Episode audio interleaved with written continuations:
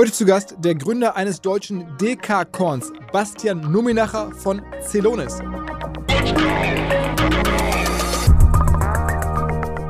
Das ist uns auch, was uns Spaß macht. Das ist natürlich jetzt unsere eigene Anwendung, aber wirklich sich zu challengen und zu schauen, was ist wirklich Weltklasse? Wo kann man wirklich, wenn man die Technologie nutzt, das ins Unternehmen embedded, wie kann man da wirklich Talentwettbewerber, die bei uns natürlich Unternehmen wie Google, Microsoft oder ähnliches sind, die wir dann auch entsprechend outperformen können, weil wir einfach dem Kandidaten zeigen, hey, du bist uns so wichtig, wir sind so schnell, wir können dir so attraktives Angebot machen, wo du woanders erstmal vielleicht ein erstes Bewerbungsgespräch hattest. Let's go! Herzlich willkommen beim OMR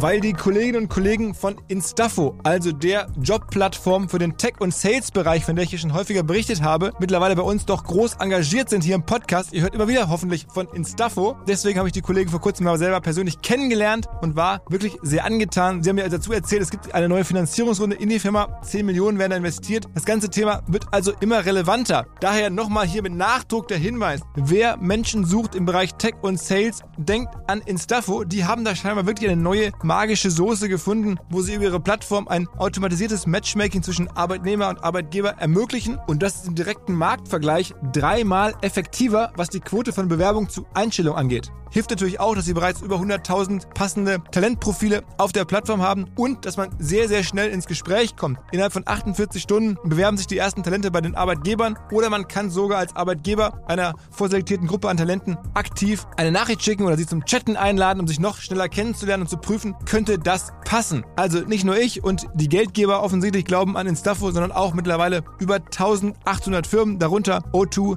RTL, HelloFresh, MyPoster, viele, viele weitere. Instafo ist auf OMR Reviews bestbewertet 4,8 Sterne in der Kategorie Recruiting Plattform. Firmen, die nun Instafo ausprobieren möchten, sehr gerne. Ihr spart außerdem 500 Euro auf die erste Besetzung, wenn ihr euch anmeldet über Instafo mit Doppel F instafo.com slash OMR. Zurück zum Podcast. Obwohl ja erfreulicherweise in den letzten Jahren in Deutschland einige neue Unicorns entstanden sind, also Firmen mit Milliardenbewertung, ist, glaube ich, jedem nach wie vor klar, wie selten das ist und wie schwer das ist, ein Unicorn zu bauen und logischerweise erst recht, wie schwer und selten das ist, ein Dekacorn zu bauen, also eine Firma mit 10 Milliarden Bewertung. Aber genau das haben äh, der Bastian Nummenacher und seine Co-Gründer geschafft. Celon ist mittlerweile in der letzten Finanzierungsrunde von Investoren mit über 10 Milliarden bewertet. Mittlerweile vielleicht noch wertvoller. Eine der erfolgreichsten Firmengründungen der letzten Jahre überhaupt in Europa, kann man sagen. Übrigens vielleicht mit Software, die nicht jeder kennt, weil es eine B2B-Software ist, so vergleichbar zu SAP. Man versteht von außen nicht ganz so genau, was sie da verkaufen. Aber dafür wird mir der Bastian ja gleich erklärt, warum das so wertvoll ist, wie sie es geschafft haben, so groß, so wertvoll zu werden, was das Besondere an ihnen ist und an ihrer Firma. Alles gibt es jetzt direkt im Gespräch mit Bastian. Auf geht's! Moin Bastian. Hallo, guten Morgen Philipp. Äh, vielen Dank, dass ich heute da sein darf. ja, also danke dir. Ähm, jedes äh, Porträt von dir, das ich in der Vorbereitung gelesen habe, fängt damit an, dass du ein Bäckersohn bist. Ist dir das besonders wichtig? Ähm, es ist mir, ich, ich glaube, ich bin da schon stolz drauf, also auf diese Handwerkstradition und äh, ist, glaube ich, auch was ungewöhnlich, deshalb greifen das auf. Für mich ist was, wo ich eigentlich damit aufgewachsen bin, ähm, jeden Tag quasi wirklich äh, ja, zu sehen, auch äh, meine Familie, da die quasi die Kunden bedient, das Ganze macht, das war spannend. Ich glaube, das prägt einen auch, aber ist natürlich eher ein spannender Fakt als jetzt besonders relevant für Celonis. ja, genau. Aber trotzdem irgendwie, ich glaube, fünf oder sechs Generationen deiner äh, Ahnen ähm, haben da so eine Bäckerei außerhalb von München gehabt. Ähm, und du hast dann entschieden, aber aufgrund der Leidenschaft für Technik, ich gehe jetzt an die TU München und studiere. Ja, also das war natürlich keine leichte Entscheidung, weil man da auf so einer ähm, ja, langen Tradition aufbaut, aber das war einfach meine Passion und muss auch sagen, meine Familie, meine Eltern haben das immer mit unterstützt und gerade mein Vater hatte eigentlich dieses, diese Begeisterung für die Technologie in mir geweckt. Wir haben da oft immer viel gebastelt, QBasic programmiert. Ich kann mich noch erinnern, wir hatten so eine 10 Megabyte Festplatte, die war so groß wie ein dicker Brockhaus oder zwei aufeinander. Und ähm, deshalb war es eigentlich klar für mich, dass ich da einfach meiner Passion folgen muss und da wirklich in den Technologiebereich einsteigen, auch wenn es dann leider heißt, äh, dass ich jetzt nicht im Semmelbacken entsprechend aktiv sein kann. aber dein, dein Vater war dann auch Bäcker, aber trotzdem gleichzeitig sehr, sehr technikaffin. Ja, total. Also es war immer eine große Passion für ihn, natürlich nicht in der professionellen äh, Kapazität, aber ähm, was wir da ganz viel gemacht haben, wirklich Computer gebaut, noch in den alten Zeiten, bevor dem äh, der 888er war der erste, den wir zum gebaut mit 10, 20 Megahertz und ähm, war ja auch spannend, was da alles entwickelt ist, was da für Dinge aufgekommen sind. Das war noch teilweise in dem Pre-Internet-Zeitalter und da diese ganze Entwicklung mitzumachen, das ist auch was mich geprägt hat, wie sich die Technologie entwickeln kann. Und wenn wir jetzt einmal in die Zukunft schauen, wo das in fünf oder zehn oder zwanzig Jahren sein kann, das ist ja äh, beeindruckend und das ist auch, was mir so einen großen Spaß macht, in dem Bereich zu arbeiten. Mhm. Aber dir war es dann so, also du bist ähm, nach, nach ein, zwei äh, Schleifen, aber kleineren, ähm, sozusagen an die TU München gekommen und hast dann da in einer studentischen Unternehmensberatung äh, mitgearbeitet und so geht die Legende los. Dann ähm, Firmen kennengelernt, die du beraten hast und aus diesem Beratungsgeschäft ist dann irgendwann äh, die Erkenntnis gereift, hier könnten wir eine Technologie bauen. Ja, genau, genau. Also ähm, damals war es so, ich bin dann immer für ein Masterstudium an die TU München und war eigentlich seit Beginn meines Studiums bei Academy Consult in München, ist eine ständische Unternehmensberatung tätig. Ist eine tolle Gelegenheit, wirklich für Studenten von allen Fachrichtungen Praxiserfahrung zu sammeln, äh, wirklich äh, spannende andere Kommilitonen zu kennen, äh, kennenzulernen und auch wirklich für Unternehmen zu arbeiten. Und damals äh, sind wir dann in Kontakt gekommen mit dem Bayerischen Rundfunk, ich zusammen mit meinen beiden Mitgründern, mit dem Martin und dem Alex und haben gesehen, dass es da einfach ja so eine Herausforderung gibt, wie man eigentlich wirklich Geschäftsprozesse analysiert und optimiert. Und das war eigentlich wirklich dieser ja, Zündfunke, wie dann die Idee gereift ist, wirklich für Celonis und für unsere Technologie, jetzt das Execution Management System. Also das, genau, das, das Stichwort ist Process Mining. Das ist das, was ihr macht. Das ist ja ein B2B-Service offensichtlich und der ist auch gar nicht so leicht zu verstehen. Also ich habe das irgendwie jetzt mir so erklärt. Ähm, früher war es so, man ist durch die Firmen gegangen, hat mit allen möglichen Leuten gesprochen, um zu verstehen, was machen die so den lieben langen Tag lang. Das hat dann aufgeschrieben, dann irgendwie so versucht zu erfassen, was machen Leute, um dann zu gucken, wo könnte man was verbessern. Also Art Unternehmensberatung.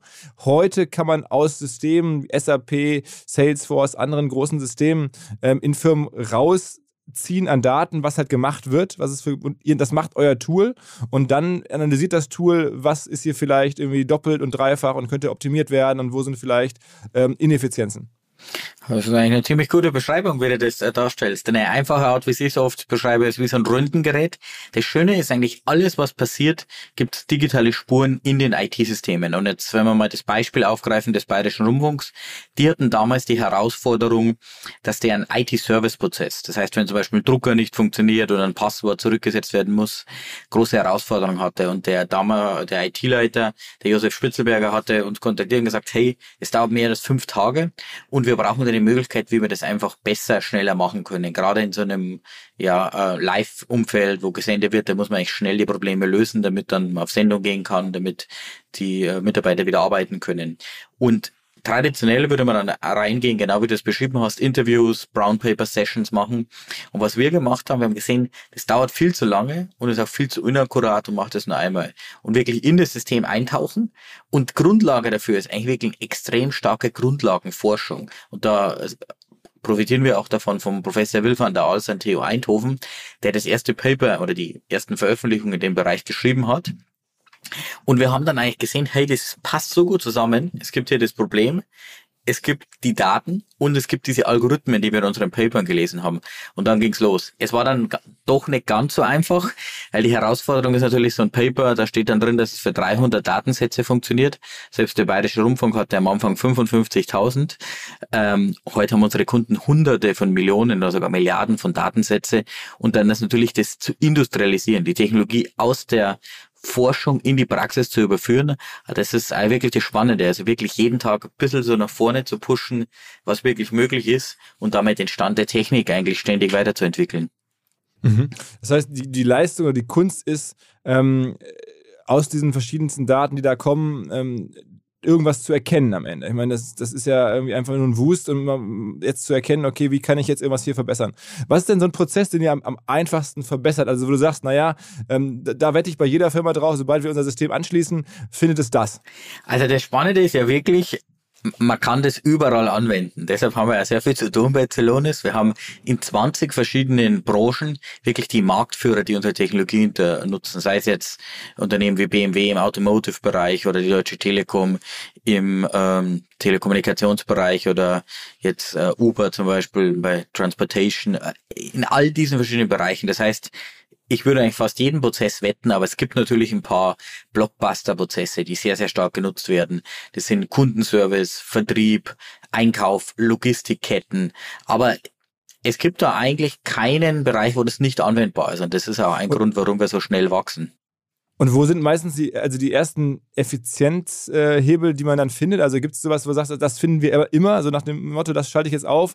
Und wenn ich das im Vertriebsbereich aufschalte, dann wird immer festgestellt, weiß ich nicht, im Callcenter geht das und das schief oder keine Ahnung? Da gibt es natürlich äh, die verschiedensten, äh, wie sagt man so schön, üblichen Bekannten. Äh, zum Beispiel im IT-Service-Bereich äh, gibt es ein nettes Phänomen, zwei Phänomene. Das eine ist sogenannte Ping-Pong-Tickets. Ähm, hat jeder mhm. vielleicht schon mal erlebt, wenn die zwischen den Teams jeweils hin und her pingpongen. Ist nie mhm. gut, weil es ganz viele Leute beschäftigt, wenn das nicht klar ist. Es dauert sehr lange, bis die gelöst werden und verbraucht sehr viel Kapazität in der Organisation. Zum Beispiel diese Ping-Pong-Tickets zu vermeiden oder sogenannte HO-Anfragen. HO-Anfragen sind Anfragen, die eigentlich am normalen Ablauf vorbeigeroutet werden. Man kennt jemand aus der Kantine, man geht zu dem, das ist initial eine gute Idee, aber dann löst es in dem Ablauf erhebliche Probleme aus. Das sind oft Themen, die da auftreten. Ganz oft ist es auch einfach, dass die Stammdaten falsch sind. Dass zum Beispiel was nicht richtig verarbeitet wird, weil zum Beispiel der Preis nicht richtig eingetragen wurde. Es gibt diese üblichen Verdächtigen. Aber das Interessante mit unserer Technologie ist wirklich, dass man sehr tief mit reingehen kann und sofort versteht, was eigentlich passiert. Es gibt jedem, ist eine ganz andere Art, ein Unternehmen zu führen. Weil heute passiert es auf Vermutungen, man hat keinen genauen Einblick. Das viel fairer, klarer, man datenbasiert auf einem Knopfdruck sieht, wie das abläuft und dann diese Probleme vermeiden kann. Und gerade für die Mitarbeiter sind ja schlechte Prozesse oder Prozessfriktionen eigentlich der Hauptärgernis, was auch die ja, Mitarbeiterzufriedenheit erheblich beeinflusst. Ab was für einer Firmengröße macht das denn Sinn? Also wenn ich jetzt irgendwie, will OMR, haben wir jetzt, weiß ich nicht, irgendwie 200 irgendwas Leute ähm, und Umsatz irgendwie ne, 40, 50, 60 Millionen irgendwas. Ähm, ist das schon ein Case für euch oder wie groß muss man sein? Ähm, die Technologie grundsätzlich kann man eigentlich für jeden Prozess anwenden und wir haben auch Anwender, das sind ganz kleine Unternehmen bis zu einem Pizzaservice oder ähnliches. Wir bei Celonis fokussieren uns einfach, weil der Markt so groß ist, schon aktuell noch auf die größeren Unternehmen. Das sind natürlich einerseits die äh, äh, Global 2000 und dann Unternehmen mit einem Umsatz von mehr zwei als 300 Millionen. Das ist aber nicht, weil die Technologie nicht dafür anwendbar ist, es ist nur, weil unser Markt einfach so unglaublich groß ist. Wenn ihr bei OMR einen wichtigen Prozess habt, also zum Beispiel vielleicht euren Kundenservice-Prozess oder zum Beispiel auch der Prozess, wie jetzt zum Beispiel Content erstellt, released und es macht, kann man das genauso damit anwenden. Und wir haben beispielsweise mit unserem Try eine Möglichkeit, wie jeder das nutzen kann und bis zu einer gewissen Datenmenge sogar das frei entsprechend umsetzen kann. Also wenn ihr da ein Prozessthema habt, seid ihr herzlich eingeladen, das einfach auf celonis.com mal auszuprobieren. Okay, also es gibt so eine Art, so eine Art Easy Onboarding Tool, so, so ein Freemium, wenn man so will, ähm, wo man mal einfach mal loslegen kann. Aber Zielgröße sind dann irgendwie Firmen mit 200, 300 Millionen Mindestumsatz. Zumindest im Moment. Im langfristigen mhm. alles, aber natürlich bei, wenn man eine Zielgruppe hat von 30, 40.000 Unternehmen, dann muss man sich auch fokussieren und überlegen, wo die Skalierung ist. Wir haben deshalb auch einen sehr starken Partner-Channel. Wir haben zum Beispiel ähm, äh, äh mit unserem Execution Management Everywhere bieten wir jeder Consulting-Firma äh, des Planetens an, die Möglichkeit, wirklich Celonis äh, kostenfrei in den Projekten zu nutzen und es dann entsprechend zu skalieren. Da gibt es tausende Consulting-Firmen, die arbeiten, weil wir als Gründer wollen ja wirklich eigentlich sicherstellen, dass diese leistungsfähige Technologie möglichst bei allen Anwendern in allen Bereichen das mit umsetzen kann. Aber trotzdem haben wir natürlich nur eine begrenzte Kapazität. Selbst wenn Celonis jedes Jahr sich verdoppelt in Bezug auf die Größe, wird es natürlich eine Zeit dauern, bis wir den vollen Markt entsprechend äh, bedienen können. Das heißt, ihr nutzt auch Beratungsfirmen so ein bisschen als indirekten Vertriebsarm, wenn man so will. Absolut, und die sind da begeistert davon. Die ganzen großen Beratungsfirmen, Accenture, IBM, sehr viele Press-Releases, Partnerschaften, die trainieren da ihre gesamte Consulting-Basis drauf, aber das sind auch die kleinen Consulting-Firmen, die damit arbeiten, weil Consulting ist ja eigentlich eine Industrie, wenn man sich anschaut, die relativ wenig technologisch äh, sich bisher weiterentwickelt hat. Da wird sehr viel immer noch mit Excel, PowerPoint und ähnliches delivered und äh, Digital Consulting, was wir bei Celonis machen, hat wirklich das Potenzial, die ganze Consulting-Industrie auf das nächste Level zu heben. Und deshalb ist da auch ein so, so starkes Engagement da ähm, und wir arbeiten extrem eng mit denen zusammen, auch weil das natürlich die ganze inhaltliche Perspektive reinbringt. Unsere Kunden haben ja hunderte von verschiedenen Prozessen. Wir sind jetzt nicht die inhaltlichen Experten. Wir sind wirklich diejenigen, die das Röntgengerät zur Verfügung stellen, aber dann die äh, Bewertung, wie man zum Beispiel jetzt eine Supply Chain im Logistikbereich äh, für einen Automobilhersteller optimiert, das muss natürlich entweder der Kunde selbst machen oder er greift auf ein Beratungsunternehmen zurück, die ihm dann da helfen, Celonis anzuwenden. Mhm. Und nur aus Neugier, du hast gerade 30, 40.000 Firmen gesagt. Weltweit sind, das, gibt es weltweit 30.000 Firmen mit über 300 Millionen Umsatz? Ist das so die, der, der Total Addressable Market dann? Um, da gibt es natürlich viele Statistiken, aber ungefähr in die, die Richtung, wenn man bis 300 bis 400 Millionen schaut, ist das wahrscheinlich eher dann 50.000 und das wächst natürlich ständig, weil immer mehr Technologie eingesetzt wird. Aber das ist ein sehr, sehr großer Markt, ungefähr in diese Richtung. Also unser Total Addressable Market wird auf 60 bis 80 Milliarden US-Dollar Softwareumsatz im Jahr geschätzt. Was zahlt denn eine Firma, die Celonis einsetzt, so im Schnitt? Also wenn ich jetzt 300 Millionen Umsatz mache und ich will jetzt Celonis haben, was muss ich dafür bezahlen im Jahr? Das Schöne ist, wir haben ein ganz flexibel skalierbares Preismodell. Das basiert einfach auf der Anzahl der User und der Cloud-Kapazität, das man nutzt. Das heißt, man kann da ganz klein anfangen, aber das ist natürlich skaliert dann auch mit den Kosten, die wir entsprechend haben für den Betrieb und kann dann natürlich auch in den sechs- oder siebenstelligen Bereich sich weiterentwickeln, wenn ein Großunternehmen das entsprechend mit nutzt. Aber das variiert ganz stark. Also das Schöne ist eigentlich wirklich das, und deshalb sind wir auch, äh, wächst das Unternehmen so stark, ist der extrem hohe Wert, den unsere Kunden generieren. Das heißt, was die da rausholen. Und einfach, wenn man bei uns auf der Webseite schaut, oder gibt es tolle Beispiele, für, für, zum Beispiel die Deutsche Bank, wenn man einfach mal Celonis und die Deutsche Bank googelt, sieht man, was die da für einen Wert erzielt haben, über 60 Millionen oder vor kurzem BP, äh, die in ihrem Earnings Call Celonis als das Kernwerkzeug dargestellt haben für eine 2,5 Milliarden 2,5 Milliarden, ist ein ziemlich großer Betrag, ähm, Initiative, wo sie ihre Prozesse im Einkauf entsprechend weltweit optimieren. Jetzt ist BP natürlich ein sehr großes Unternehmen, aber selbst wenn man das von der Größe runterbricht, sieht man, das ist extrem relevant und wirklich ein Thema für den CEO und den CFO dieser Großunternehmen. Und ist es dann dauerhaft? Also ich meine, wenn man jetzt einmal diese Einsparung macht, einmal das Learning jetzt in Unternehmensberatung, die bleibt ja jetzt auch nicht dauerhaft. Also man hat ja die jetzt auch McKinsey dann mal sagen wir, ein paar Monate oder ein Jahr im Haus. So kenne ich das zumindest, also stelle ich mir das vor und dann gehen die auch mal wieder. Äh, aber Celonis bleibt dann dauerhaft da? Ja, äh, das ist ganz wichtig. Also ich glaube 100% daran, dass es nicht diese Big Bang ähm, Prozessoptimierung gibt. Das ist wie wenn man so im Fitnessstudio geht. Nur wenn man einmal hingeht, heißt nicht, dass man fit ist, sondern man muss sich eigentlich ständig damit beschäftigen, weil die Prozesse und die Organisation ändern sich ja ständig. Neue Technologien, neue Kunden, neue Mitarbeiter, neue Anforderungen. Und mit Celonis hat man wirklich ein Werkzeug, wie man das nachhaltig machen kann und auch viel weniger disruptiv, wo man nicht reingeht und jetzt ändern wir alles an einem Tag, sondern sukzessive jeden Tag einen kleinen Schritt zu verbessern. Und das verändert sich über Zeit und das ist so mächtig. Ich sehe es jeden Tag bei meinen Kunden da draußen, wo die sagen, hey, jetzt verbessern wir mal für 100, für 200 Kunden, wie wir das machen.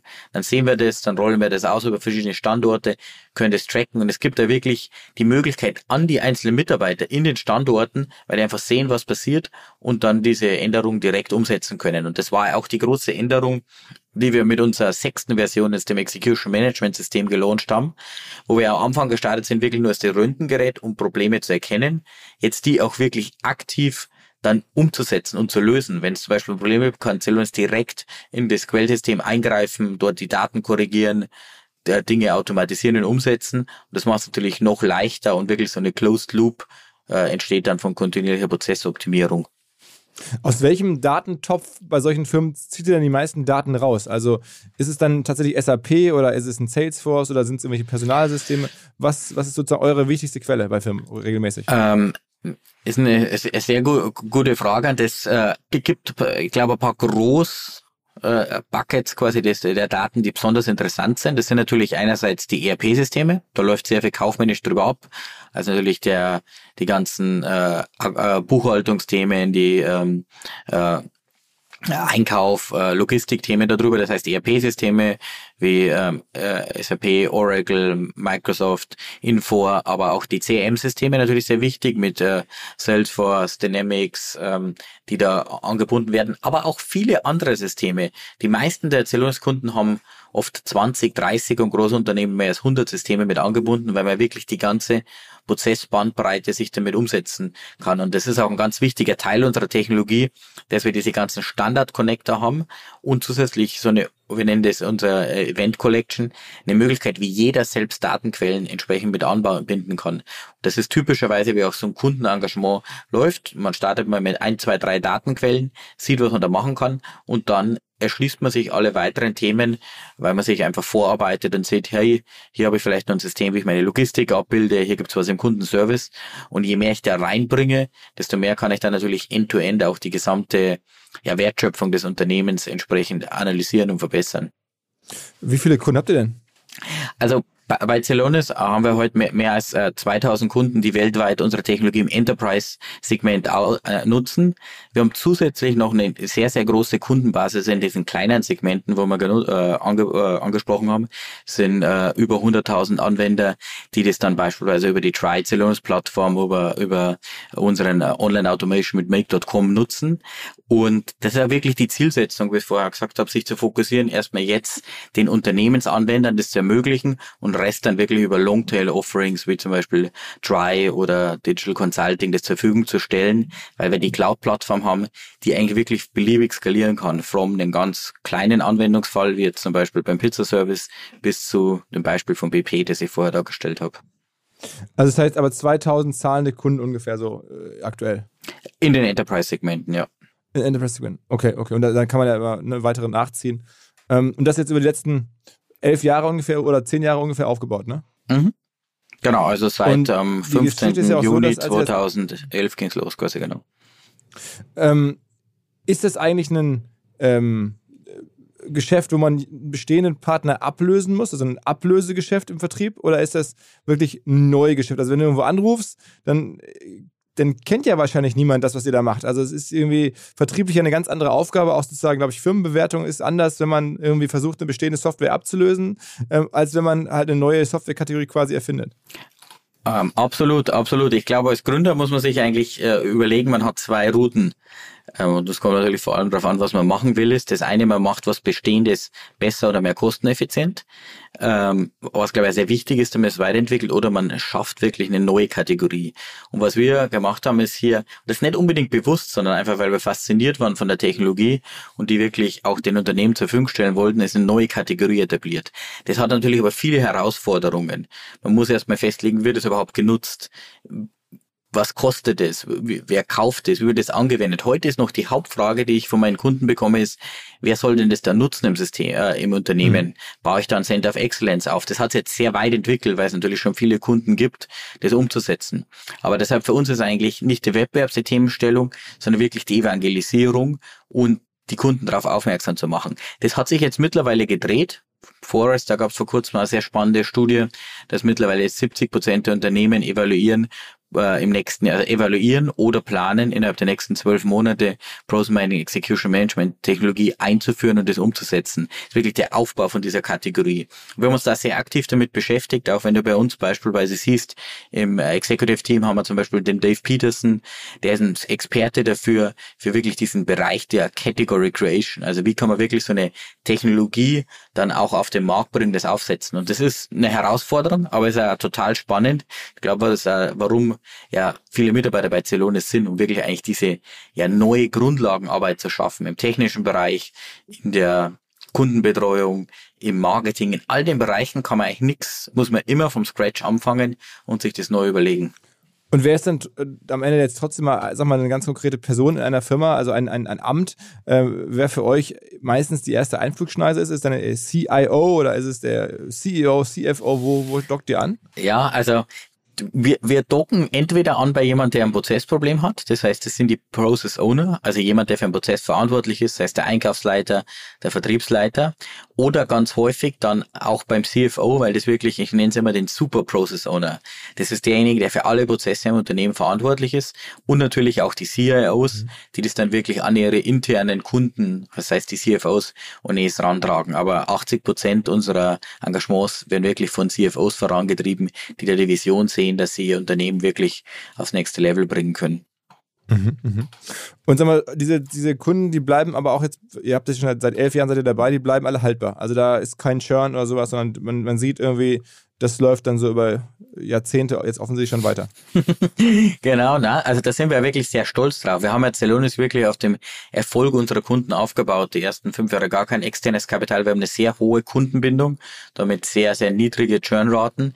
Und es ist ganz im Gegenteil der Fall, dass die Kunden ständig das Ganze mit ausbauen, weil die einfach sehen, es gibt die weiteren Potenziale, wie Celonis einfach in den weiteren Bereichen ihres Unternehmens für neue Anwendungsfälle, für neue Nutzer entsprechend mit abbilden kann.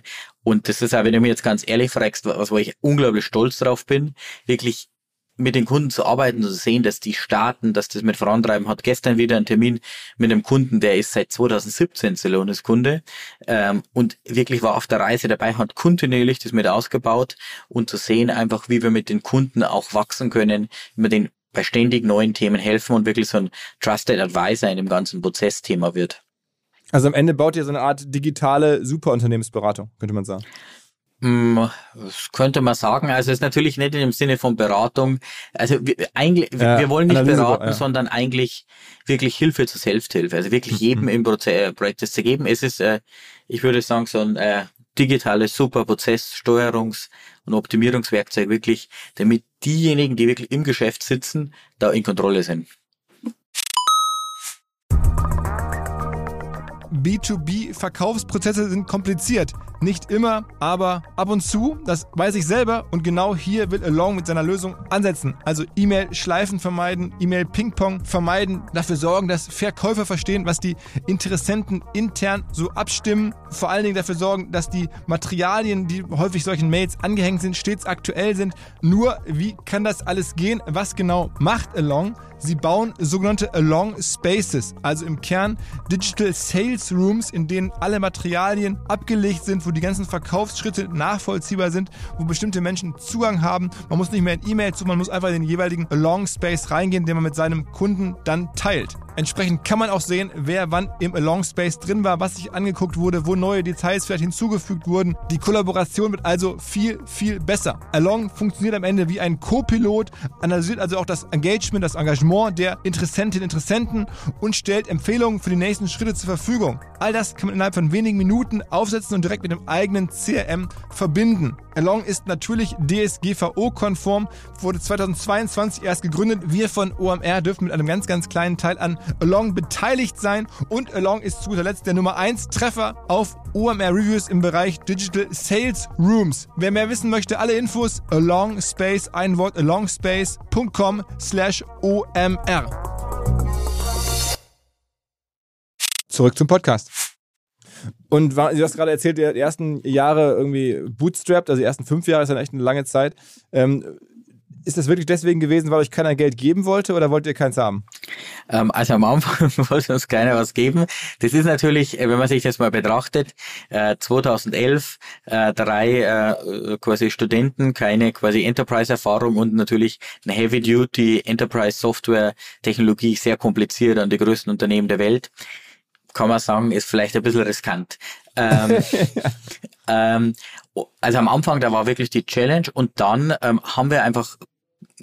sind wir gestartet und dann haben wir uns wirklich voll auf die Kunden fokussiert. Und das war meiner Meinung nach genau das Richtige. Ähm, und haben dann eine, eine, wirklich sehr gute und solide Kundenbasis aufgebaut, damit auch dann die Umsätze in das Unternehmen wirklich aufgebaut. Und dann ging es wirklich auch darum, später wirklich die Investoren zu finden, weil uns klar wurde, dass wir hier wirklich eine, was wir eine Generational Software Company aufbauen. Eine Software Company, die wirklich eine komplett neue Kategorie schafft, die es schafft, über Jahrzehnte zu bestehen und sich ja ständig weiterzuentwickeln. Da braucht man natürlich auch Partner, die sie langfristig langfristige Vision haben. Und haben wir dann in 2016 unsere erste Finanzierungsrunde gemacht. Nicht unbedingt wegen der Finanzierung, um wirklich die Partner mit reinzubekommen, die uns dann helfen, gerade auch die US-Expansion voranzutreiben, weil uns immer klar war, wir kommen aus Europa, wir sind äh, hier in Deutschland, aber die USA sind der wichtigste Softwaremarkt und wir müssen da auch präsent sein, weil es natürlich unglaubliche Skaleneffekte gibt. Wenn wir wir können nur, wenn wir in allen Kernmärkten wirklich die relevante Kundenbasis bedienen, auch die großen Mengen in die Engineering, in den Cloud-Betrieb investieren. Und deshalb damals wirklich gestartet. Und da war ja ähm, hat dann wirklich die ähm, ganz wichtiger Treiber, der Carsten Thoma, war ja auch mal bei dir hier im äh, Podcast, der uns da mit seiner Expertise geholfen hat. Und da der Kerntreiber dieser ersten Runde war der Series A, der mit Hybris ja genau den gleichen Schritt gemacht hat, aus München raus, dann wirklich in die USA und ein weltweit führendes Unternehmen aufgebaut hat. Wer sind aktuell eure wichtigsten Investoren? Ähm, wir haben eigentlich seit der Series A uns wirklich sukzessive einen ganzen Pool an Investoren aufgebaut und ist jeweils mitgenutzt. Das heißt, da gibt es nicht den einen, der der wichtigste ist, sondern die haben in den jeweiligen Phasen und Bereichen das Ganze mitgemacht. Also Series A wirklich die US-Expansion, auch die Credibility und Reputation aufzubauen mit Top-Tier Business Angels und Venture Capital. Dann haben wir in der Series C und äh, äh B und äh, in Series C und D ähm, komme ganz durcheinander, in der Series C wirklich dann sehr erfahrene Unternehmer mit reingenommen, Leute wie den Ryan Smith, ähm, die schon mal so große von, Software. Von Qualtrics. Genau, von Qualtrics. Der jetzt an SAP verkauft hatte vor ein paar Jahren, ne? Ja. Für, für ein paar Milliarden. Genau, und jetzt wieder an die Börse quasi ausgespinnt hm. hat und das mit vorangetrieben. Wirklich Unternehmer, die eine sehr langfristige Perspektive haben. Und jetzt in der Series T ging es uns wirklich drum, ähm, wirklich die globalen Blue-Chip-Investoren, Unternehmen äh, wie zum Beispiel Franklin Templeton oder ähm, äh, T. Price oder Durable, die natürlich auch den Kontakt haben, fast jede, die Beteiligung haben bei fast jeder Fortune 500 Unternehmen, so dass wir da auch einen, ja, Skalierungseffekt über unsere Kunden bekommen. Also die ganz großen amerikanischen Asset Manager äh, sind jetzt da drin. Ähm, ist, ihr seid jetzt ja auch kein Startup oder auch kein Grown-up in dem Sinne mehr, sondern ihr seid ja ein, eine Firma, die wahrscheinlich zu den 100 wertvollsten Firmen in Deutschland jetzt schon gehört oder, oder so hätte ich jetzt getippt oder wenn nicht noch äh, mehr. Also der DAX ist irgendwie nicht weit entfernt. Zalando ist im DAX und ist irgendwie, glaube ich, aktuell genauso viel wert wie ihr. Also Zalando irgendwie ungefähr 12 Milliarden je nach Tagesform ähm, und ihr seid ja leider auch bei 11 Milliarden. Also selbst der DAX, der MDAX, also die größten deutschen Firmen, da gehört ihr jetzt schon dazu. Also wir reden jetzt hier von rein von Unternehmenswert geschaut ähm, von ja von einem deutschen Champion. Ähm, also ich glaube, wir haben auf jeden Fall sehr großes Potenzial und das ist auch, was uns äh, antreibt bei Celonis. Aber wir, wir, stehen natürlich noch, eigentlich das Spannende ist ja, wir stehen ganz am Anfang. Also ich bin immer ein Freund davon, sich wirklich die Fundamentaldaten anzuschauen und was ist ein Unternehmen? Es gibt einen Markt, den wir bedienen können, der ist unglaublich groß. Da gibt es, wie vorher schon gesagt, die Tausende, Zehntausende von Unternehmen, denen wir helfen können. Für die haben wir alle eine relevante Lösung. Und wir haben weniger als ein Prozent dieses Markts bisher erschlossen. Und das ist eigentlich wirklich das Potenzial. Und das ist auch, was alle Zellonauten mit antreibt. Was dann natürlich alles, was dann da jetzt rauskommt, sei es jetzt der Umsatz, die Bewertung, das ist eigentlich nur ein Ergebnis oder eine Funktion aus dem Ganzen. Aber wir haben klar die Ambition, da wirklich ein, ja, ein Unternehmen aufzubauen, das all diesen Kunden helfen kann und im Rahmen dessen wirklich ja neue technologische Maßstäbe zu setzen. Aber Umsatz, der letzte, den man lesen konnte, waren 100 Millionen. Also wir sind weiterhin ein sehr, sehr stark oder eines der schnellst wachsenden Technologieunternehmen weltweit. Ähm, dadurch, dass wir ein privates Unternehmen sind, das nicht an der Börse gelistet ist, äh, veröffentlichen wir ja keine äh, Unternehmenszahlen oder eine Report oder ähnliches. Aber also man, diese 100 Millionen kann man lesen. Ähm, dann ist es natürlich so vom Umsatz her, aber das ist jetzt ja auch nicht ungewöhnlich für Technologiefirmen, kleiner als jetzt eine Zalando oder auch mhm. als andere äh, DAX-Unternehmen, aber halt auch schon ein ganz sportliches Multiple, auf den Umsatz wohlgemerkt. Ne? Also so, ähm, das ist dann schon irgendwie ähm, Faktor, Faktor 100 zum Teil. Ne? Ähm, ich glaube, man muss immer die Businessmodelle unterscheiden, weil natürlich ähm, so Software natürlich eine ganz andere Margenstruktur hat als beispielsweise ähm, ein E-Commerce-Unternehmen, weil natürlich im Software arbeitet mit einer Grossmarge von 80, 85 Prozent, wo es das beispielsweise bei einem E-Commerce-Unternehmen ein paar Prozent sind. Ähm, mhm. ich, ich glaube gar nicht so relevant ist es immer die jeweilige Wertschöpfung. Zalando ist ja ein extrem beeindruckendes, tolles Unternehmen, auch ein, äh, da vielen Dank an die Kollegen von Zalando, toller Zelonis-Kunde, ähm, die das auch mit nutzen, das mit voranzutreiben. Und am Ende kommt es immer darauf an, als Unternehmen, zumindest sehe ich das, und da geht's wieder zurück an die Bäckereiperspektive, als Unternehmer, man hat einen Kunden, hat eine gewisse Wertschöpfung und wenn es gut ist, kommt am nächsten Tag wieder und kann das damit ausbauen und skalieren. Jetzt ist natürlich im Softwarebereich ein bisschen besser skalierbar als im Bäckereibereich, wenn man Software einmal macht und vielen Kunden weiterhelfen kann. Und das ist das, ich glaube, da muss man sich darauf fokussieren, jeden Tag und wirklich diese Klarheit und trotz der, der Themen, die am Markt passieren oder ähnliches, wirklich immer das Unternehmen ausrichten auf, was erzeugt den Kundenwert und wie können wir das skalieren und wie können wir möglichst vielen Kunden und Partner weltweit damit helfen. Wie war das denn, als ihr entschieden habt, okay, jetzt gehen wir Vollgas und auch als die Investoren dann an Bord gekommen sind? Also ihr habt irgendwie jetzt, wenn ich das so runterbreche, ich unterstelle jetzt mal die, die 100 Millionen Umsatz, ich unterstelle jetzt mal wirklich ganz grob ähm, die 2000 zahlenden Kunden, dann habt ihr einen, äh, einen, einen, einen Kundenwert im Jahr von 50.000 Euro, wenn man so ne, einfach kurz durch, durch äh, Teilung ermittelt. Ähm, und dann habt ihr mal gesehen, krass, wir haben 50.000 Euro im Jahr, was wir von dem Kunden bekommen. Die bleiben ohne Ende haltbar, also wahrscheinlich Lifetime Value von äh, vielleicht, weiß ich nicht, einer halben Million oder einer Million pro Kunde. Und Akquisekosten, stell mir vor, vielleicht 10.000 oder sowas, einen Kunden zu erschließen, irgendwie mit Werbung und Vertrieb zu machen. Und habt ihr immer die Zahlen gesehen und gedacht, okay, krass, ich kann mit irgendwie 10.000, 15.000 Euro Akquisekosten, kann ich irgendwie Millionenwerte schaffen. Jetzt lass uns Vollgas geben. Gab es einen Moment? Ähm, also ich muss sagen, wir haben eigentlich seit dem Start immer Vollgas gegeben. Also haben wir es eigentlich am ersten Tag, als wir gestartet sind, gesagt, wir wollen uns eigentlich jedes Jahr so lang wie möglich es geht, geht natürlich und nicht unendlich lang, verdoppeln, weil der Markt entsprechend so groß ist. Wir haben eigentlich dann die, die Investoren und die Finanzierungsrunden vor allem deshalb gemacht, um immer die jeweiligen Partner mit reinzubekommen und dann die Skalierungsphasen. Also lass uns vielleicht mal die Series D im letzten Jahr aufgreifen, wo wir dann ähm, mit der eine Milliarde, da, da war es wirklich das Themenstellung. Wir wir haben ja im Oktober 2020 das Execution Management System auf den Markt gebracht. Vorher quasi neun Jahre lang wirklich die Process Mining Kategorie aufgebaut und das wirklich Process Mining industrialisiert. Von dem ersten Paper von Will van der Alst, das in eine Technologie umgesetzt, die die größten Unternehmen der Welt mit riesigen Datenmengen und Tausenden von Usern nutzen können. Aber immer mehr kamen die dann zu uns und haben gesagt, hey Alex, Basti, Martin, wir wollen nicht nur sehen, was passiert, wir wollen die Probleme auch direkt lösen. Und da muss man natürlich agieren. Da haben wir zwei Jahre lang unsere besten Köpfe draufgesetzt und da das Execution Management System entwickelt, was dann auch die Empfehlung gibt und entsprechend auch Dinge in den Quellsystemen direkt, also die Probleme direkt löst und umsetzt. Und haben wir das auf den Markt gebracht im Oktober 2020 und sahen dann eine unglaubliche Steigerung im Kundenbedarf. Und das ist natürlich eine sehr, sehr interessante Entwicklung, gerade wenn man schon ein relativ großes Unternehmen ist im Technologiebereich, was wir da schon waren in dem Bereich. Ähm, und da muss man als Unternehmer einfach Double Down machen, denn ist klar, das ist so eine große Chance. Da muss ich die Ressourcen haben, um mutig zu investieren im Bereich der Softwareentwicklung, jedes Jahr weiter das zu verdoppeln, das Team, die Kundenbetreuung weltweit auszubauen, natürlich auch die Vertriebsstruktur und dann auch Möglichkeiten haben, wo es sinnvoll ist, entsprechend Akquisitionen zu machen. Und das ist genau der Grund, warum wir das umgesetzt haben. Aber die Ambition war, glaube ich, schon immer da. Das ist, zeichnet jeden Zellonauten aus.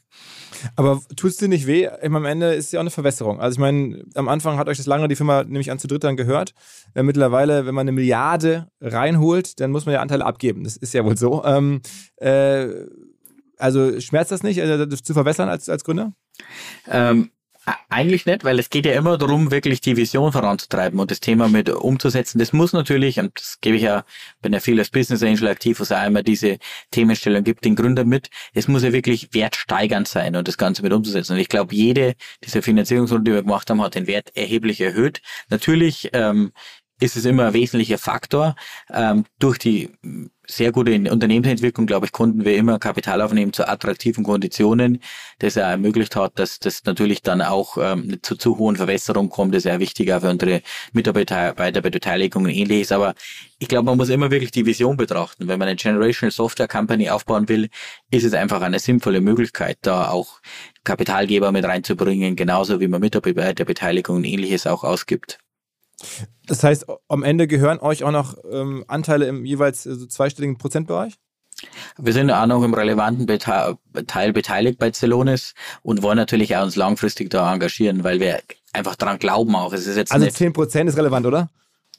Ich kann leider zu den äh, genauen Zahlen keine Kommentare geben, aber wir sind weiterhin sehr stark da engagiert. Ja. Ich meine, das ist ja also auch für dich persönlich äh, Wahnsinn. Ich meine, das ist ja, wenn man überlegt, ne, ich unterstelle auch da mal, die gehören vielleicht noch 10% und den anderen beiden Kollegen vielleicht auch noch jeweils 10% bei einer Bewertung von, von 10, 11 Milliarden. Kann ja jeder ausrechnen, dass das für dich jetzt auch schon, äh, sagen wir mal, eine Bäckerei hat das nicht geschafft. Ja, ich glaube, da ist einmal wichtig, wichtig, dich nicht von den großen Zahlen äh, beeindrucken lassen oder ähnliches. Aber natürlich ist das Schöne auch, dass da eine entsprechende, äh, einfach, wenn man sich betrachtet für die das ganze Team einfach. Es zeigt einfach, dass unsere Arbeit da relevant ist. Aber ich glaube, man darf sie davon nicht parallelisieren lassen oder ähnliches, sondern am Ende des Tages ist der Wert auch nicht realisiert. Äh, das ist quasi, was jetzt das mit gemacht wird, über das vorantreiben. Aber klar, es zeigt natürlich, dass auch sehr, sehr renommierte Investoren einfach den Wert da drin sehen und auch das Potenzial. Ich frage mich eher, wie können wir es noch zu viel mehr Kunden und Partnern weltweit bringen, weil die 1% heißt, dass 99% momentan leider noch nicht versorgt sind mit unserer Technologie. Ähm, du hast auch gerade gesagt, Generational Software. Ist es aus deiner Sicht auch fair zu sagen, dass die letzte wirklich Generational Software-Firma aus Deutschland war das SAP? Ähm, ich glaube, die SAP hat wirklich eine sehr, sehr tolle Leistung da erbracht und da können wir wirklich stolz sein und haben da wirklich viel von denen gelernt, wirklich ja, weltweit diese Kategorie zu etablieren und neben Maßstab, also wirklich jemand, der weltweit eine Kategorie setzt, auf jeden Fall. Also wenn man sich heute anschaut, wie viele ähm, ja, die, das SAP ERP-System ist wirklich ein Backbone, der weltweit auch ähm, ja, ganz viele Industrien und Bereiche betreibt. Und da, ähm, glaube ich, kann man schon äh, sehr viel davon lernen. Spricht ab und zu mit denen, also mit dem Christian Klein oder vielleicht sogar noch mit den, mit den Gründern, dem Herrn Plattner oder so, hat man ab und zu Herrn Hopp äh, mal so einen Kontakt und haben die sich schon mal so zum Abendessen eingeladen? Ähm, wir haben ja sehr, sehr eng mit der SAP auch zusammengearbeitet, auch damals mit unserem äh, Startup Focus Programm. Und da gab es natürlich viele Austausche auch mit dem Management dort. Ähm, und äh, ich glaube, insgesamt ist es sehr wichtig, äh, natürlich SAP als ein Partner in dem Bereich, aber sich die Mentoren und äh, Partner zu suchen, von dem man auch lernen kann. Also ich gebe mir ein ganz praktisches Beispiel, nochmal viel tiefer zurück in die Hysterie von Celonis. Und zwar, als wir gestartet sind, ganz am Anfang, ähm, hatten wir noch ganz wenig Background und da gab es zwei Mentoren, die uns eigentlich wirklich unterstützt haben. Äh, also es gab viele, aber die waren eigentlich gerade in der Anfangsphase, um den Start wirklich hinzukommen, sehr wichtig. Das eine war der Professor Kretschmer von der TU, einfach um die akademische Einbindung äh, in München. Das andere war der Werner unter Haselberger. Das ist ein Softwareunternehmer, der äh, zufälliger bei mir im Heimatort entsprechend äh, aufgewachsen ist und wirklich die ersten Unternehmen aufgebaut hat, das Krankenhausinformationssysteme eigentlich deutschlandweit eingesetzt wird. Also heute, wenn man in ein Krankenhaus geht, ist mit hoher Wahrscheinlichkeit, dass dessen System im Einsatz ist. Und da haben wir super viel davon gelernt. Also SAP natürlich eine Firma, von der wir gelernt haben, aber über unseren ganzen Weg haben wir uns sehr viele Mentoren und Partner, Advisor mit reingeholt. Vorher den Carsten Thoma angesprochen, der unglaublich wichtig war, auch beim Ausbau unseres Executive Teams und bei der Produktentwicklung sowie der US-Expansion. Aber es gibt die Anekdote, dass ihr dem Herrn Plattner, glaube ich, mal bei einem Golfturnier aufgelauert habt. Genau, das ist, äh, das ist auch so, genau. Und zwar waren wir der festen Überzeugung, dass das auch für sehr viele SAP-Kunden relevant sein würde. Und dann ist der Alex da hingefahren. Ähm, äh, äh, ich, äh, in Berlin war dieser Golfplatz, nennt man das quasi, und hat ihm das einfach vorgestellt. Und der hat es sofort erkannt, dass der Wert da drin ist, hatten da ein paar Printouts dabei, weil man natürlich keine Live-Demo dann am Golfplatz machen kann. Und das war dann der Starter dieser Zusammenarbeit da im Startup-Fokus-Programm. Okay, das, heißt, ihr habt einfach gewartet, bis er da rauskommt und oder der Alex hat das gemacht und dann gesagt, hallo Herr Plattner, ich bin auch Unternehmer, ein bisschen kleiner noch, ähm, aber wollen Sie mal schauen und wir können, glaube ich, helfen und dann war der dafür offen. Klar, also das ist, glaube ich, ja wichtig. Man muss da, da äh, ähm, das ist ja schon, schon dreist, ja? Ja, ich würde nicht sagen dreist. Das ist ja quasi, man hat eine faire Value Proposition. Ähm, aber äh, äh, äh, war, glaube ich, das würde ich jedem Gründer einfach, also das hören ja viele dazu, äh, empfehlen. Man muss es natürlich, man muss es natürlich respektvoll machen, aber jetzt, wir hatten da relevante Kunden und dann das ein, zwei, drei Minuten, das versuche ich mir auch einfach immer Zeit zu nehmen, wirklich Dinge anzuschauen. Das heißt nicht, dass alles immer relevant ist oder das passt, aber hier gab es wirklich einen guten Fit und es zeigt sich ja einfach auch, wir haben eine sehr, sehr große Basis an SAP-Unternehmen weltweit, denen wir einfach helfen, die Systeme wesentlich besser zu nutzen. Und da zeigt sich natürlich die Vision, gerade vom Hasso Plattner, dass er das sofort erkannt hat, den Wert dessen und dann auch die uns da quasi ermöglicht hat, in dieses Startup-Focus-Programm einzutreten.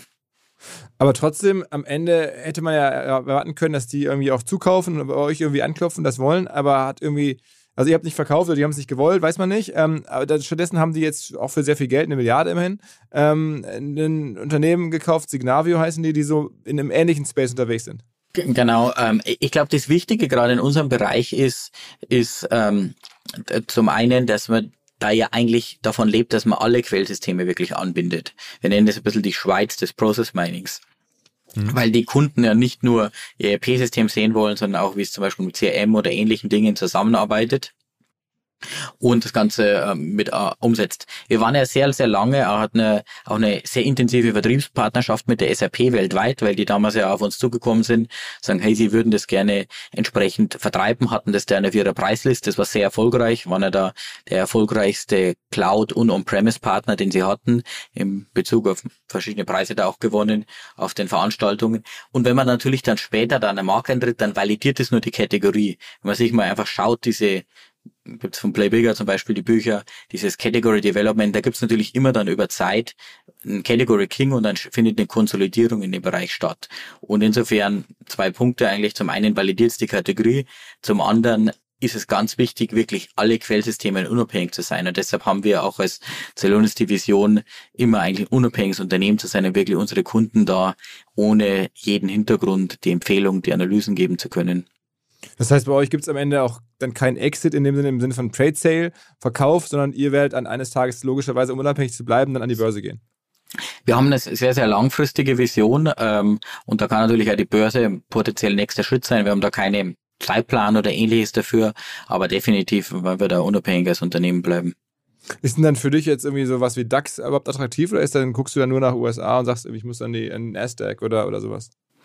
Ähm, also die DAX-Unternehmen sind natürlich beeindruckend, sind auch viele wirklich äh, tolle Celonis-Kunden drin. Der Großteil der DAX-Unternehmen nutzt ja wirklich Celonis in dem Bereich und ich glaube, das muss man sich dann einfach anschauen, was das richtige Setting ist. Genauso wie wir es vorher hatten bei den Finanzierungsrunden, was ist immer eigentlich wirklich das Beste für das Unternehmen, um es auf den nächsten Schritt zu bringen und da wirklich mit dem Fokus auf die Kunden, die Mitarbeiter und den Partner da gibt es natürlich verschiedene Möglichkeiten, wie man dann auch Börsensegmente oder ähnliches und entwickeln sich natürlich ja dynamisch ständig weiter.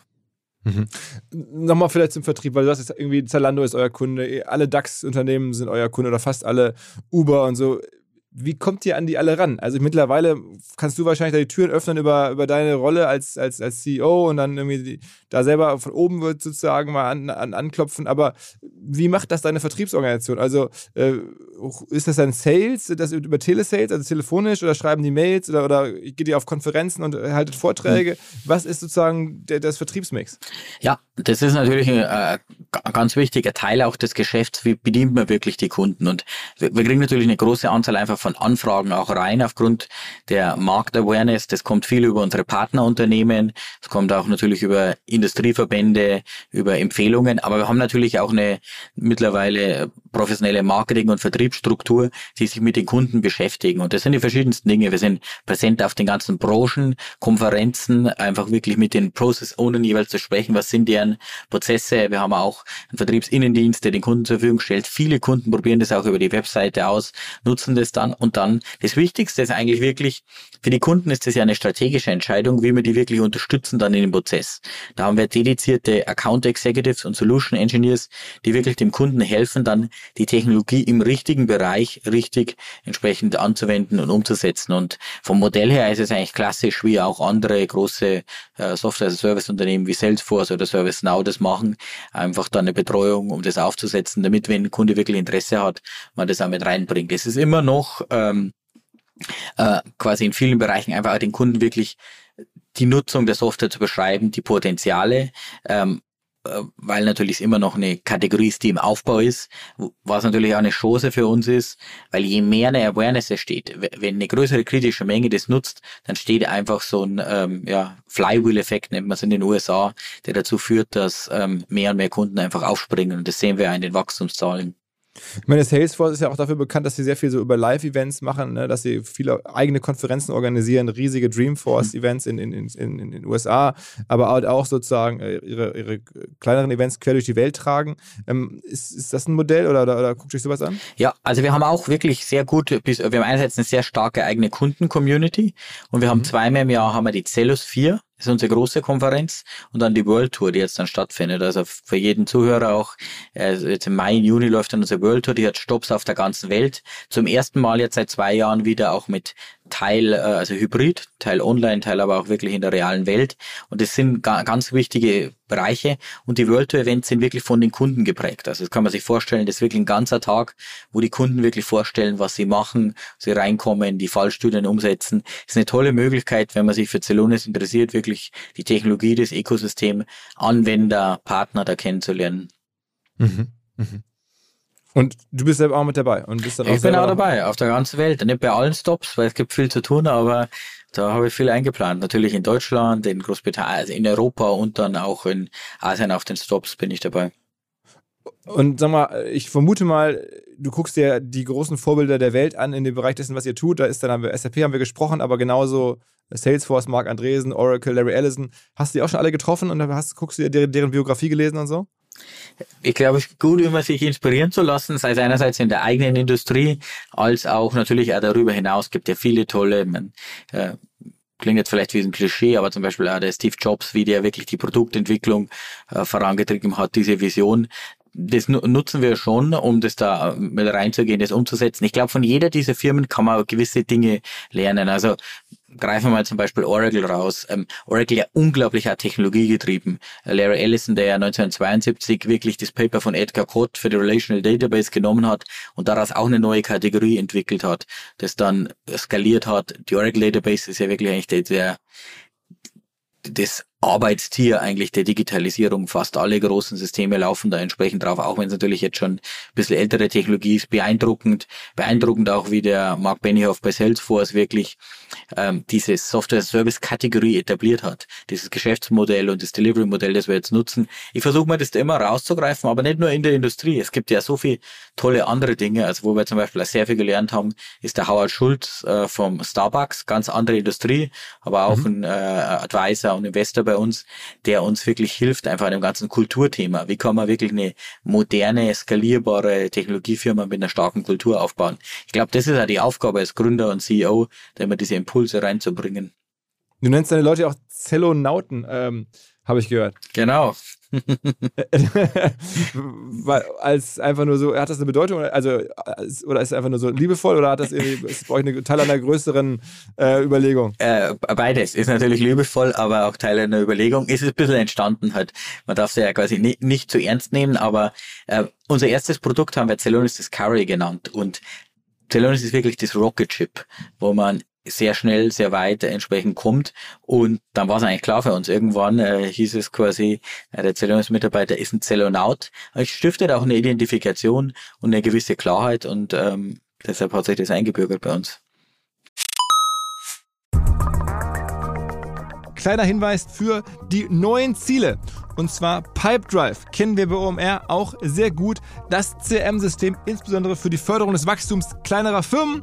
Pipedrive ermöglicht es ganz einfach den Überblick zu behalten über Vertriebsaktivitäten, Gespräche, Abschlüsse. Man verpasst keine Nachfassaktion. Pipedrive ist vor allen Dingen einfach zu bedienen, vollständig anpassbar auf die jeweilige Firma, auf die jeweiligen Teams und erstellt sehr hübsche visuelle Berichte. Darüber hinaus gibt es zahlreiche smarte Automatisierungen. Also geht zu pipedrive.com, um dort eine kostenlose 14-tägige Testversion zu starten.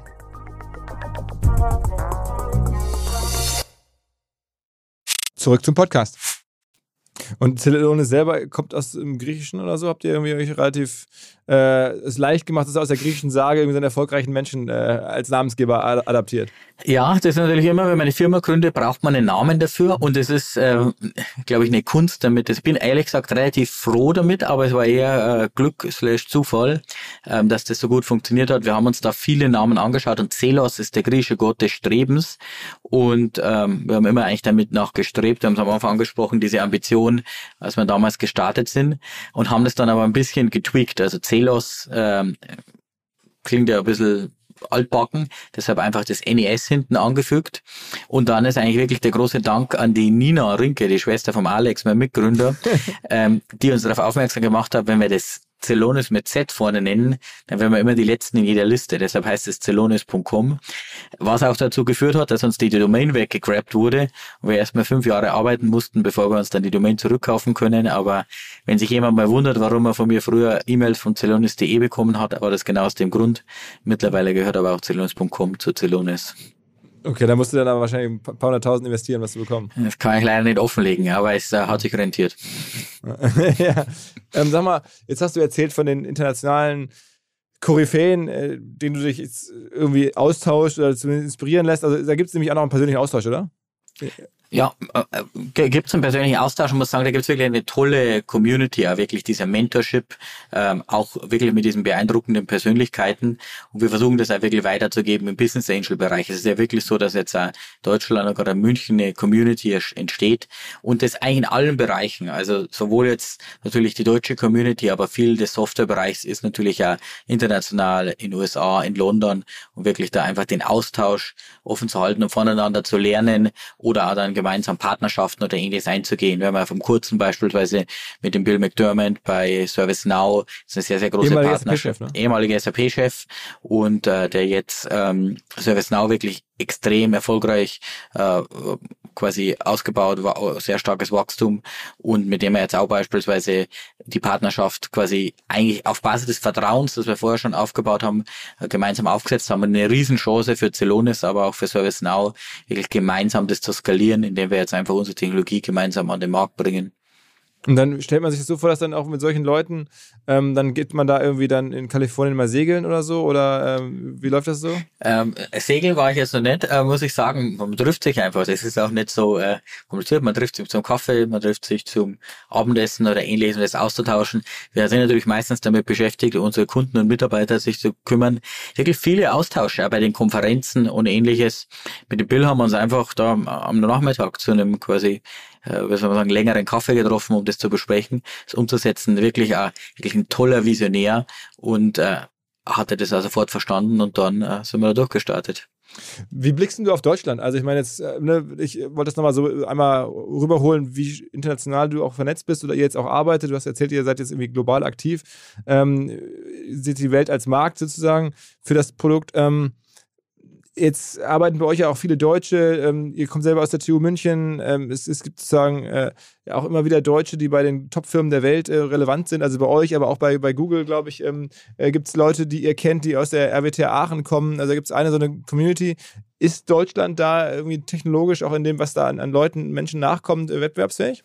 Ich glaube, Deutschland hat einen ganz großen, also meiner Meinung nach zwei ganz große äh, Vorteile oder Ressourcen. Das eine ist unsere extrem gute Ausbildung, die wir halt gerade die starke Ingenieurskunst an der TU München. Aktuell studieren mehr als 7500 Leute Informatik. Das ist natürlich noch viel mehr deutschlandweit, werden sehr gut ausgebildet. Und auch natürlich die Forscher, die wir hier haben. Zum anderen haben wir auch wirklich sehr, sehr starke Unternehmen, einfach die ganzen Weltmarktführer in den verschiedensten Bereichen, diese Ankerkunden. Davon haben wir sehr stark profitiert. Ich glaube, das können wir nutzen. Wo wir noch besser werden müssen, ist eigentlich wirklich dieser Transfer in die Praxis und die internationale Skalierung. Aber ich glaube, da kann man sehr gut damit drauf aufbauen und auch bei Celonis, also München ist ja quasi unser Headquarter, äh, wo wir den Großteil unseres Engineerings haben, das weiter mit zu skalieren. Ich sehe es aber natürlich genauso als meine Aufgabe. Wir sind ein internationales Unternehmen. Unsere Kunden erwarten, dass wir die beste beste Leistung erbringen können und wirklich da äh, wirklich die Experten mit reinzubringen. Auch wenn man jetzt bei uns im Executive-Team schaut, zum Beispiel ähm, äh, die Vanessa Candela, meine Chief Legal Officerin oder die äh, Weisch, die jetzt von äh, äh, YouTube äh, rüberkam. Das sind natürlich Experten, die muss man mit reinbringen. Und ich glaube, wirklich diese Chance zu machen und unsere lokalen Vorteile global zu skalieren, so können wir wirklich erfolgreich sein. Weil wir sind nicht der größte Binnenmarkt, ähm, aber wir haben natürlich Technologie, die weltweit weltweit relevant ist. Aber man, ich nehme das schon so wahr, ihr holt euch wirklich jetzt auch Leute von YouTube, von Amazon, ähm, holt ihr euch jetzt ins Team rein, also ihr holt sozusagen dann die Amerikaner teilweise, die das erlebt haben, selber, wie man eine Firma so weltweit so groß kriegt und zieht die dann nach München. Genau, wir holen die besten Leute weltweit für die besten äh, die Aufgaben. Ich glaube, das ist der Anspruch jedes Zellonauten, dass wir wirklich Champions League spielen und in all den Bereichen und das ist wirklich auch dann immer mit einem globalen Scope für all unsere Rollen. Also das heißt, ne, man muss sich wirklich vorstellen, da, da, es gelingt euch dann auch jemanden aus dem Silicon Valley nach München umzutopfen sozusagen. Äh, das gelingt uns auch. Also einfach aufgrund, die sehen natürlich auch dieses Potenzial, ähm, das was Celonis einfach bietet dem Markt und auch die spannende Herausforderung. Ich glaube, das ist immer, äh, um es jetzt unter, davon unabhängig, ob ich jetzt einen einzelnen Software-Engineer einstelle oder einen Chief Engineering Officer, was ist die Vision, welchen Bereich, welchen Impact kann ich leisten? das ist natürlich in dem Bereich toll, gerade als Engineering. Wir arbeiten ja an der vordersten Front, was man wirklich da technologisch machen kann im Bereich Datenbanktechnologie, Machine Learning, Algorithmen und ähnliches. Und das fasziniert natürlich die Kollegen dann auch. Aber da muss man natürlich dann auch entsprechend die Rahmenbedingungen schaffen und äh, denen die Möglichkeit geben, sich da weiterzuentwickeln. Habt ihr denn schon mal Celonis mit Celonis durchleuchtet? Klar, äh, Celonis, äh, wir sind natürlich alle äh, große Celonis-Fans bei Celonis und äh, die meisten hoffe ich zumindest. Nein, ähm, gibt es ganz eine aktive interne Nutzung. Ehrlich gesagt nutzen wir es einfach viele Dinge, wo es gar nicht so darauf ausgelegt war, aber natürlich ist es, ähm, sind wir sehr, kennen wir uns gut was, damit was aus. habt ihr bei euch gefunden? Also was, was konntet ihr bei euch besser machen? Ähm, wir haben natürlich die Vorteil, dass wir keine so große Legacy haben, jetzt viele alte Bestandssysteme, aber wir haben natürlich auch viele Prozessthemen, die wir angehen müssen. Wir wachsen sehr schnell. Was für mich der wichtigste Prozess ist, ist mein Talent Acquisition Prozess. Wir brauchen natürlich so viele gute Talente. Wir haben im letzten Jahr über 100.000 Bewerbungen bekommen. Und der Talent Acquisition Prozess ist wirklich auf Basis von einem Bewerbermanagementsystem und unserem äh, äh, quasi HR-Informationssystem wirklich zu analysieren, wie läuft dieser ganze Bewerbungsprozess ab und dem Bewerber die bestmögliche Experience zu geben. Und wir schaffen das da wirklich im hohen Maße wirklich eine sehr hohe Qualität an Bewerbern zu bekommen, die einen sehr guten Service zu geben. Was bedeutet, vom ersten Kontakt bis zur Unterschrift, die in 24 Tagen im Durchschnitt durch den Prozess zu bringen, vom Erstkontakt bis zur entsprechenden Unterschrift. Und das zeigt natürlich eine unglaubliche Wertschätzung und ermöglicht uns natürlich auch dann schnell die Talente äh, ins Unternehmen zu bringen. Das heißt, da habt ihr dann wirklich einfach geguckt, wie, wie schnell ist das und, und, und das einfach mal vermessen und, und durchleuchtet und wo kann man das noch optimieren? Genau, wir schauen das jeden Tag, weil wir quasi sehr wirklich eine kontinuierliche äh, Tätigkeit wirklich zu schauen. Und da, da gibt es natürlich auch Dinge, die das jeden Tag wieder verlangsamen. Da kommt jemand Neues rein, der ist vielleicht das nicht gewohnt, der gibt nicht sofort das Feedback, der wartet einen Tag dann ist es natürlich alles Möglichkeiten, wie man das besser machen kann. Wenn ich jetzt einen Tag lang warte, mein Feedback nach dem Bewerbungsbereich weiterzugeben, dann bin ich schon bei 25 Tagen anstatt bei 24. Und da muss man sich, das ist genau das, was wir vorher besprochen hatten mit dieser Fitness, quasi jeden Tag sich wirklich anzuschauen und diese kleinen Verbesserungen dann über Zeit voranzutreiben. Und das ist uns auch, was uns Spaß macht. Das ist natürlich jetzt unsere eigene Anwendung, aber wirklich sich zu challengen zu schauen, was ist wirklich Weltklasse? Wo kann man wirklich, wenn man sich die Technologie nutzt, das ins Unternehmen embedded, wie kann man da wirklich ja auch die Talentwettbewerber, die bei uns natürlich Unternehmen wie Google, wie ähm, äh, Microsoft oder ähnliches sind, die wir dann auch entsprechend outperformen können, weil wir einfach dem Kandidaten zeigen, hey, du bist uns so wichtig, wir sind so schnell, wir können dir so attraktives Angebot machen, wo du woanders erstmal vielleicht ein erstes Bewerbungsgespräch hattest. Mhm. Und sag mal, zum Schluss vielleicht ein paar, paar, Worte zu deinen eigenen Investments. Du hast gesagt, du machst auch viel als Business Angel, vor allen Dingen wahrscheinlich auch in, in, in andere SaaS-Software. Also damit kennst du dich aus, das ist euer Thema. Ist das korrekt? Das ist korrekt. Also ich will da einfach die Gelegenheit nutzen, wirklich Gründern, die da was Tolles aufbauen, da was zurückzugeben und das damit zu unterstützen. Natürlich ist, äh, kann das nur zeitlich in sehr, sehr begrenzten Umfang machen, weil ich natürlich meine Hauptmission hier bei Celonis ist. Aber da gibt spannende Unternehmen, wie zum Beispiel jetzt Remberg in München, wo ich vor kurzem investiert habe. Wirklich eine tolle Software, die wirklich helfen, Maschinenbauer den Service für ihre Maschinen zu handeln. Oder die Firma Instronext in äh, Würzburg, die eine Industrieautomatisierung, Industrie 4.0 Technologie haben. Ist immer in dem Technologiebereich, weil da natürlich auch, das ist meine Expertise, das macht mir Spaß, ähm, da wirklich das zu unterstützen und da auch das Know-how weiterzugeben. Bist du bei, bei Personio auch mit dabei? Nein, es ist ein tolles Unternehmen, aber da bin ich leider nicht dabei. Äh, wenn ich die Gelegenheit hätte, hätte ich sicherlich investiert, aber die sind ja wirklich ein tolles Unternehmen, habe da viel Austausch auch mit dem Hanno in München vor Ort. Ähm, die sind Celonis Kunde, da vielen Dank auch für das Vertrauen in unsere Technologie, ähm, aber leider bin ich nicht als Business Angel investiert.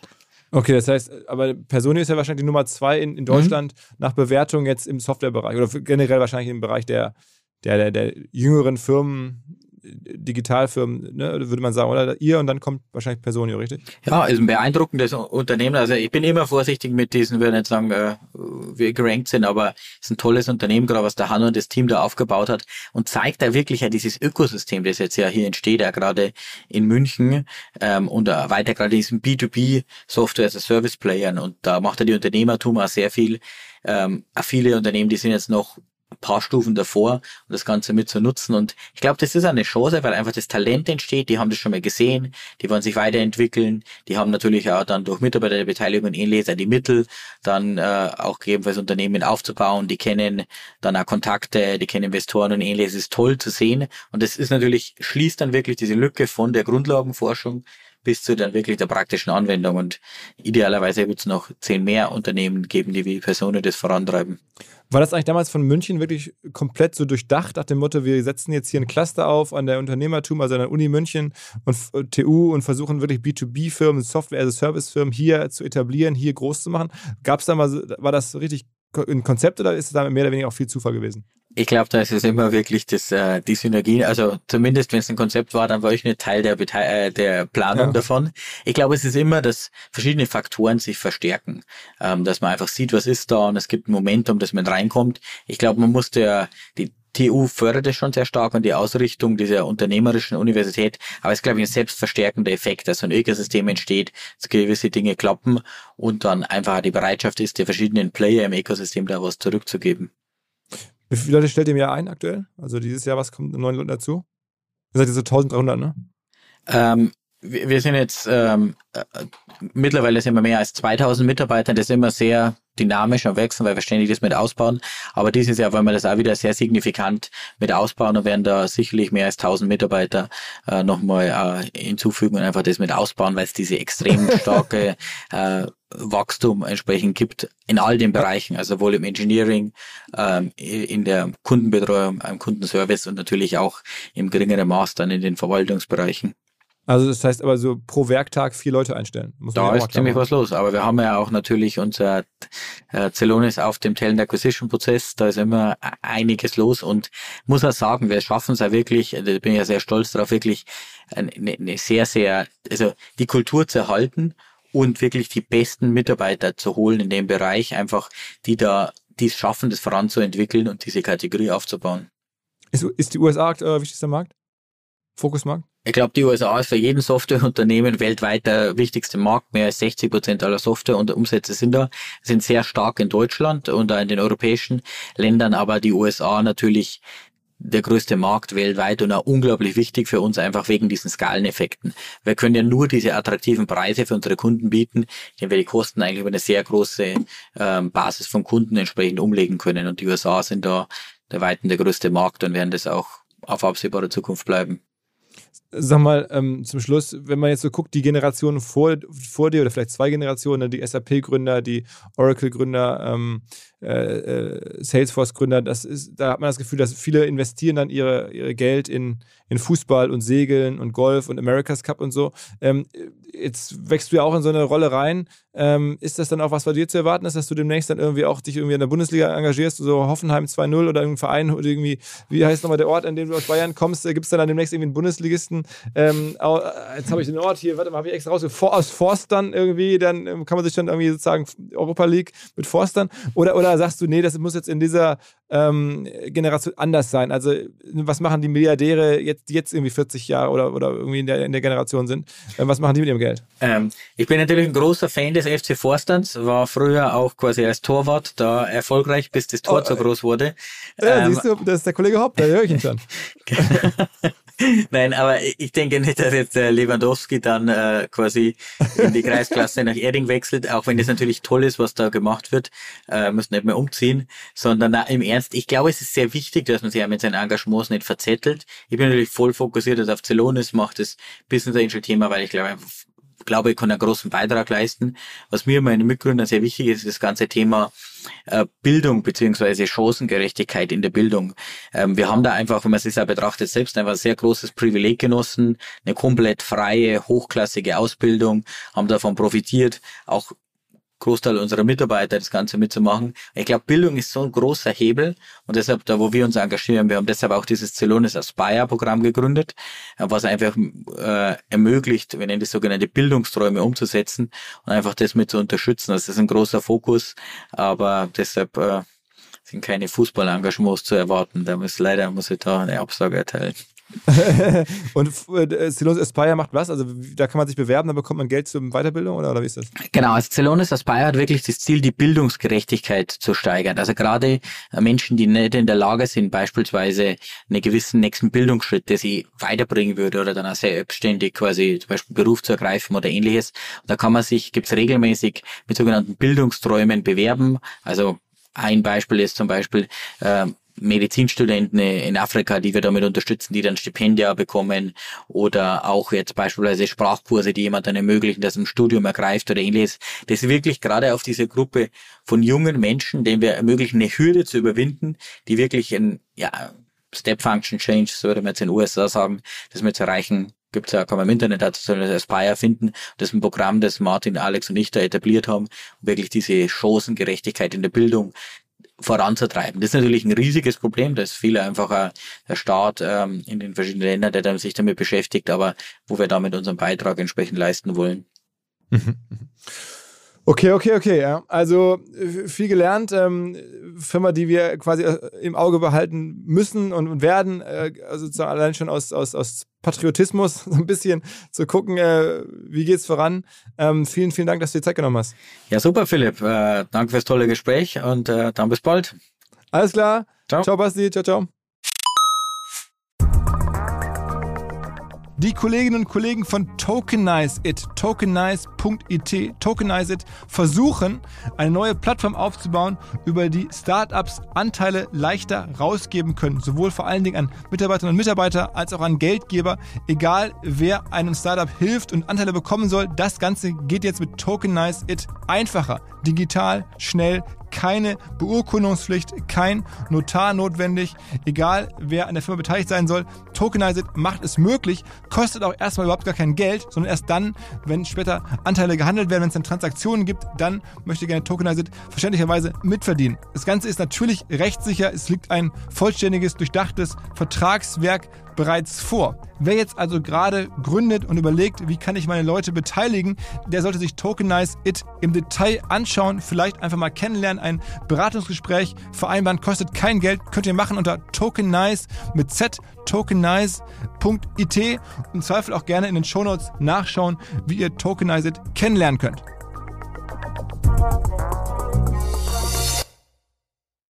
Zurück zum Podcast. Dieser Podcast wird produziert von Podstars bei OMR.